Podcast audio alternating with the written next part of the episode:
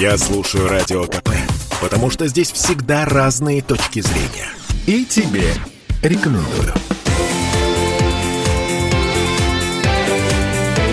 Картина недели. Чушь собачья в этой четверти часа. Я Дмитрий Делинский. Я Ольга Маркина. э, Ректор гуманитарного университета профсоюзов. А Вместе с нами Александр Записоцкий. Чушь собачья – это те слова, которые использовал Первый канал для того, чтобы отреагировать на сообщение об окончательном закрытии программы «Вечерний Ургант». Я напомню, последний выпуск программы был 21 февраля, то есть за три дня до начала военной спецоперации на Украине. Ургант после этого успел слетать в Израиль. Его успели обвинить в том, что он предал родину. Он уже успел оправдаться и сказать, что он был в отпуске. Вернулся домой. Что-то сделал. На этой неделе его видели на финской автозаправке. Ну, по крайней мере, есть такая фотография, где человек, похожий на Урганта, стоит на финской заправке. И, в общем, э, Ксения Собчак в Вчера сво- в своем канале. в своем телеграм-канале объявила о том, что все, Первый канал принял решение закрыть к чертовой матери программу Урганта. Что увозятся декорации, они разбираются, Есть фотографии того, Да. как увозят декорации. Короче говоря, в этой четверти часа обсуждаем не возвращенцев или возвращенцев. А Обсуждаем вот ту самую культурную элиту, которую Александр Сергеевич Записоцкий считает не элитой на самом деле. Но тем не менее, э, слушайте... ну, Ленин сказал, что это не интеллигенция, извините, я его процитирую, это говно. Оу, Вот. Это мы помним. Так. Да. Вот, и мы помним, чем все закончилось. Я как а- академик не хочу это повторять за ним, поэтому считайте, что я этого не цитировал.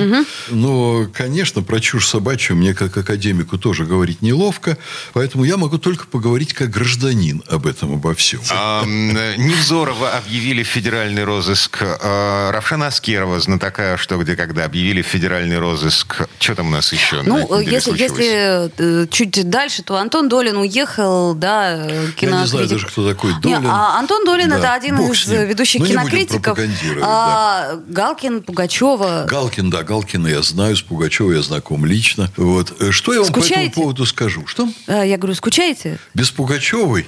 Ну, как вам сказать? Когда-то я читал про нее лекции, и меня даже вызывали в советское время в обком партии, потому что пенсионер из Тулы, где я прочел очередную лекцию, написал письмо обиженное, что я хвалю в своей лекции Пугачеву, а она развратная женщина. Отлично. Равшан Аскеров написал, что Жуков, э, маршал Жуков, маршал Победы, да, был мародером. И за это против него возбудили уголовное дело. Но, э, Ну, Сергей сажать надо было раньше, на мой взгляд, Аскерова.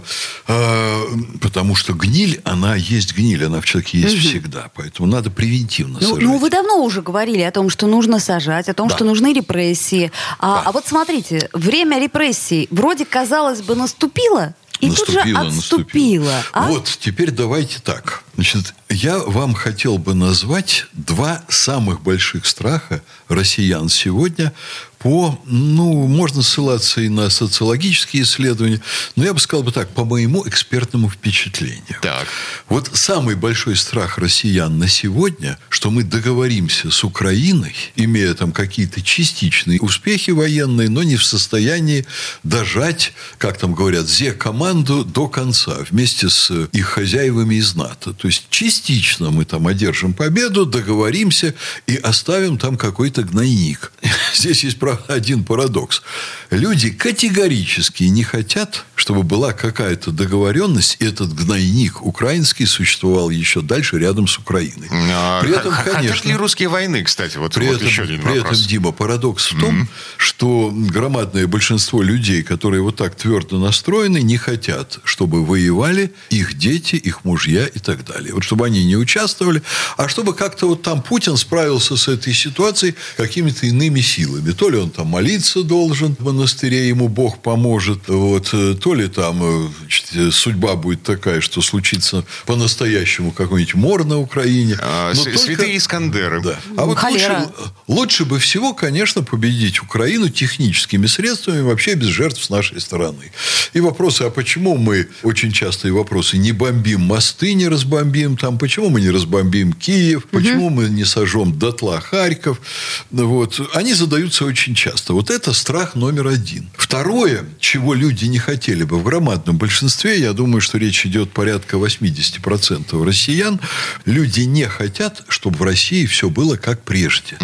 Люди не хотят, чтобы у нас были инагенты СМИ, хотят, чтобы закрыли инагентов СМИ, хотят, чтобы не возвращались никогда в публичное пространство те актеры, там, музыканты и так далее, кто уехал, кто бросил страну в эту минуту, и чтобы не возвращались категорически на телеэкран те ведущие, которые проявили себя, как Максим Галкин. Мгм. А знаете, почему люди не хотят, чтобы все было так, как было до февраля этого года? Ваше мнение, пожалуйста. А, потому что запрос на социальную справедливость, он не удовлетворен до сих пор. Людям надоело смотреть на эти жирные, сытые морды в телевизоре, которые говорят, все хорошо, у вас все хорошо. Ребят, у вас полные холодильники, у вас зашибись жизнь.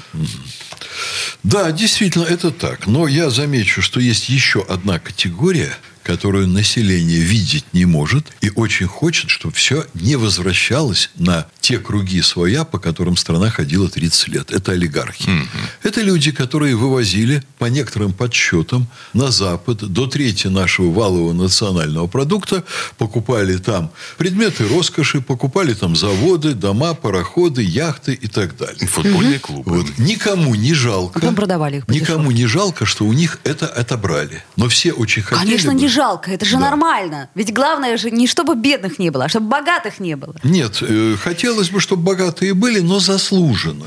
Люди, которые делают изобретения для страны, люди, которые... Хотелось бы, Александр А? Сергеевич, Хотелось бы, да. хотелось Да. бы. Но Мгм. так не получается. Подождите, ну вот вы сейчас говорите о народном мнении, да? Я, я понимаю, я, кстати, с вами согласна, что, скорее всего, по социологии это примерно так. Но когда у нас что решает народ? Вы вспомните Крым, да, когда вот, собственно говоря, произошла эта вся история с Крымом, как отреагировала наша либеральная интеллигенция? А это Помните? не народ. Нет, послушайте меня. Я не об этом говорю. Я говорю о том, что сверху была тоже очень странная реакция относительно либеральной интеллигенции. Ее все-таки попытались приласкать и успокоить. И эта ситуация с Крымом, она сгладилась. Все равно всегда решение идет сверху. А вы знаете почему? Решение идет сверху, но далеко не от Путина. А приласкать либеральную интеллигенцию – это позиция российского чиновничества, которая находится в доле. В доле с кем? С олигархами. Мгм. Так тогда, подождите, а что тогда изменится сейчас в этой ситуации? Вот все хотят, чтобы олигархи были поставлены на свое место. Против богатых людей, в принципе, возражать трудно. Ты создал хорошую преуспевающую фирму, которая полезна стране, ты реинвестируешь свои доходы здесь, В семнадцатом году было не убедить, я имею в виду в 1917 Какая у вас году. память, Олечка, Не, я ну, я, да. честно говоря, более чем уверена, что революционным вот этим настроенным людям им было все равно, каким образом было нажито это состояние.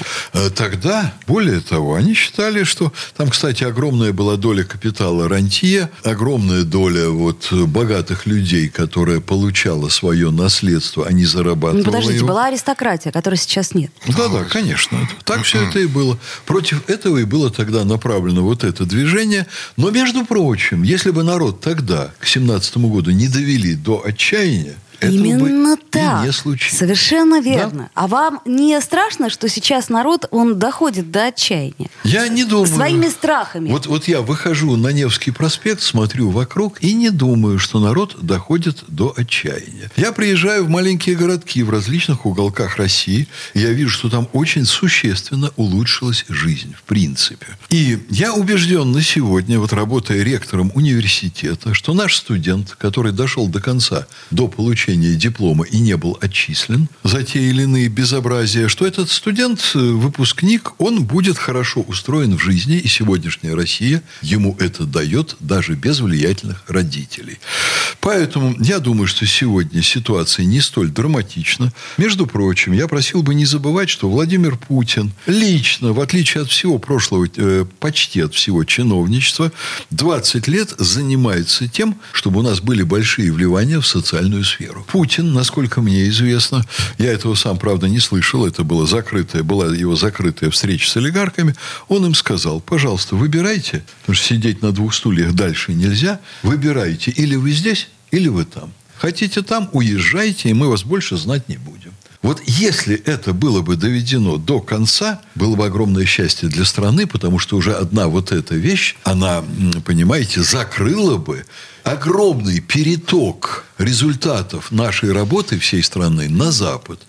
Вот я сейчас смотрю экономисты некоторые, западные, э, прозападные, простите, и, на мой взгляд, либо малограмотные, либо пройдохи. Вот целый ряд статей появился. У нас сейчас искусственный курс рубля. А вы считаете нет? Вот. А я считаю, что он у нас последние 30 лет был искусственный, потому что не искусственный он сегодня по очень многим подсчетам, весьма обоснованным подсчетам, где-то в районе 30-40 рублей за доллар. То есть он и сейчас завышенный. Вот те цифры, которые сейчас э, на ММВБ, на мой взгляд, это ну, как бы результат главного экономического закона – спрос и предложение. Конечно, вот. это рынок. Смотрите, доллар сейчас пользуется намного меньшим спросом в связи с тем, что пункт А населению, ну, фактически по-прежнему запрещено покупать наличную валюту. Пункт Б наличная валюта, которая была нужна компаниям, которые закупали за границей всевозможные товары народного потребления, им не нужна, потому что мы не закупаем за границей товары народного потребления. Все остановилось.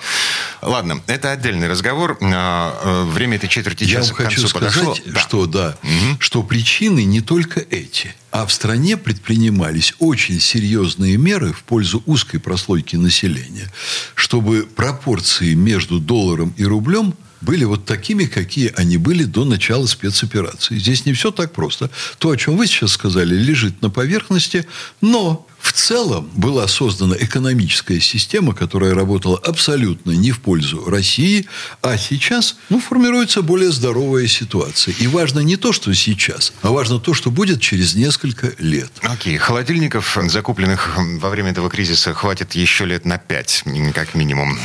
Вернемся. А потом через пять уже сделаем свои. Картина недели.